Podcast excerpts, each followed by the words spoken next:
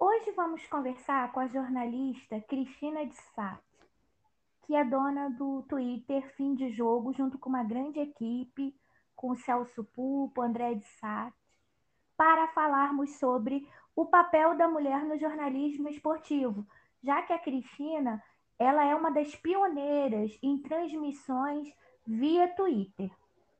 Olá, Cristina. É, olá para vocês, obrigada pelo convite. Espero que a gente possa ter um papo e compartilhar algumas coisas bem interessantes aqui nessa nossa, nossa conversa. Cris, como você vê o papel da mulher no jornalismo esportivo? Olha, a gente tem discutido muito sobre isso nos últimos tempos, bastante mesmo. Ontem mesmo, ontem, né? Recentemente, é, no Twitter Space, nós levantamos a bola sobre discriminação. E, na verdade, eu acho que a gente tem muito chão pela frente, muita coisa a ser conversada, é, mas a gente está dando passos. Eu acho que isso é que é importante.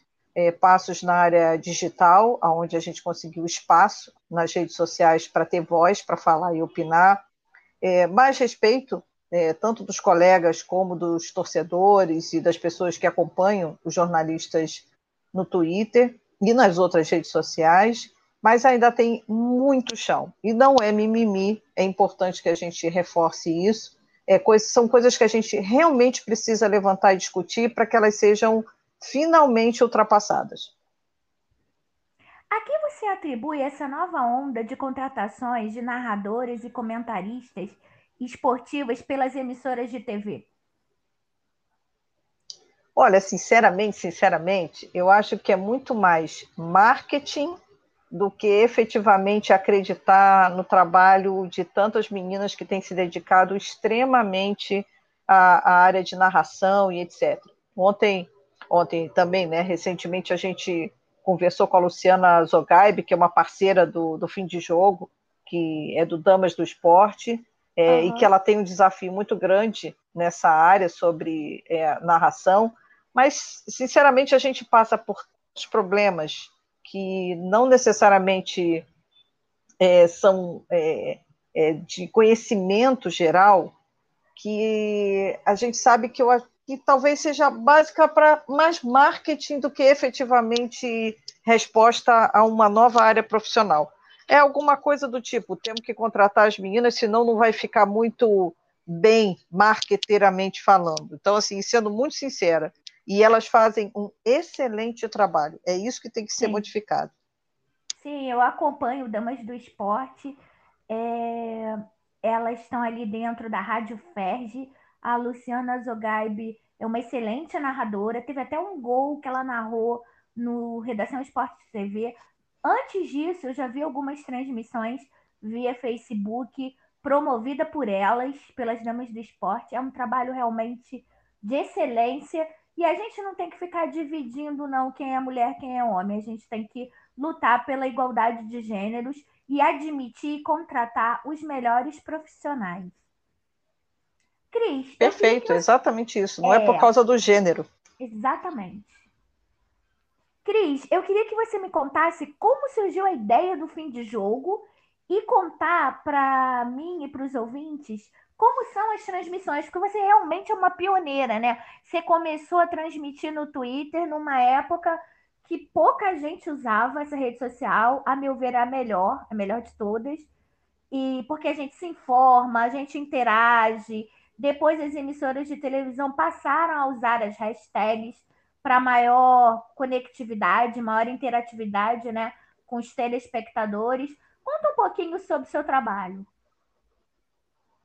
Olha, o fim de jogo surgiu em 2004, é, bem, pelo menos é, dois, três anos antes do Twitter surgir, é, e a nossa conta no Twitter foi criada em 2008, quer dizer, lá se vão mais de 10 anos aí de frequência e publicação nessa rede social, entendendo, estudando tudo que a gente pode. Então, na verdade, surgiu porque eu moro do lado do Maracanã, literalmente, numa rua de passagem de torcedores, e a gente cansou de ficar avisando para a polícia e denunciando é, brigas de torcidas que aconteciam com muita frequência nessa época, em 2004, no entorno do Maracanã. Agora as brigas se deslocaram e agora, por causa da pandemia, elas deram uma, uma boa trégua. Então a gente começou, eu tenho uma varanda, então na verdade eu noticiava do que eu via na minha varanda. E por isso que o nome é fim de jogo, porque as brigas nessa época, em 2004, elas aconteciam quando o jogo acabava, cerca de 20, 15, 20 minutos depois que o jogo acabava, é que as brigas começavam, né? Então, por isso que foi fim de jogo. Então, durante muito tempo, eu transmitia apenas quando o jogo acabava. E isso foi mudando porque a gente começou a analisar o que, que as pessoas precisavam e com ferramentas bem básicas de, de é, monitoramento de visitação. Era uma coisa muito longe do que é, por exemplo, o Google Analytics hoje. Nossa, bota distância nisso.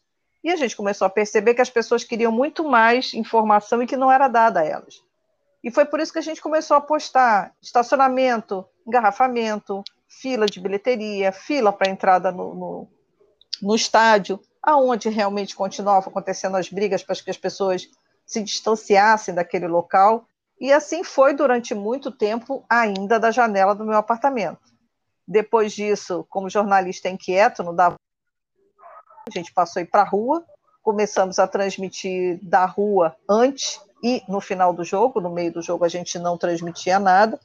Quando eu estava fazendo pós-graduação em comunicação digital, foi a época que surgiu o Twitter. Então, eu incorporei o Twitter para poder informar as pessoas da rua e as plataformas naquela época, longe do, da agilidade que a gente tem hoje, até acabar virando diretora de comunicação é, da Associação dos Cronistas Esportivos, que ocupei esse cargo de 2014 a 2017. É, atualmente, a gente continua com todas as ferramentas é, de redes sociais, então a gente tem o blog, porque ele não é site, ele é um blog. O blog tem Twitter, tem Instagram, tem canal do YouTube, barra blog fim de jogo, Facebook. E a gente, agora na pandemia, mudamos um pouco o foco, tivemos que nos adaptar a essa nova, nova situação que a gente vive, também botando o torcedor em primeiro lugar. Puxa, Cristina, eu queria realmente te agradecer demais. Você é uma jornalista que eu sempre acompanho, é, gosto do que você posta, gosto das informações, do fim de jogo. Eu acho que o fim de jogo é muito mais que um Twitter, é um blog, informa, é, se conecta, interage com os torcedores, com os próprios jornalistas. Vários deles buscam informações através do fim de jogo. Foi realmente um prazer te ver aqui e eu te espero no próximo podcast. Te agradeço demais a oportunidade, é muito bom a gente poder dividir e ver que as mídias independentes cada vez estão ganhando mais espaço né, nesse mundo digital que abriu as portas para a gente. É isso aí. Eu queria aproveitar e dedicar esse podcast à minha prima, Célia Regina Mesquita de Carvalho, que faleceu por complicações do Covid, e ao humorista Paulo Gustavo. Até a próxima!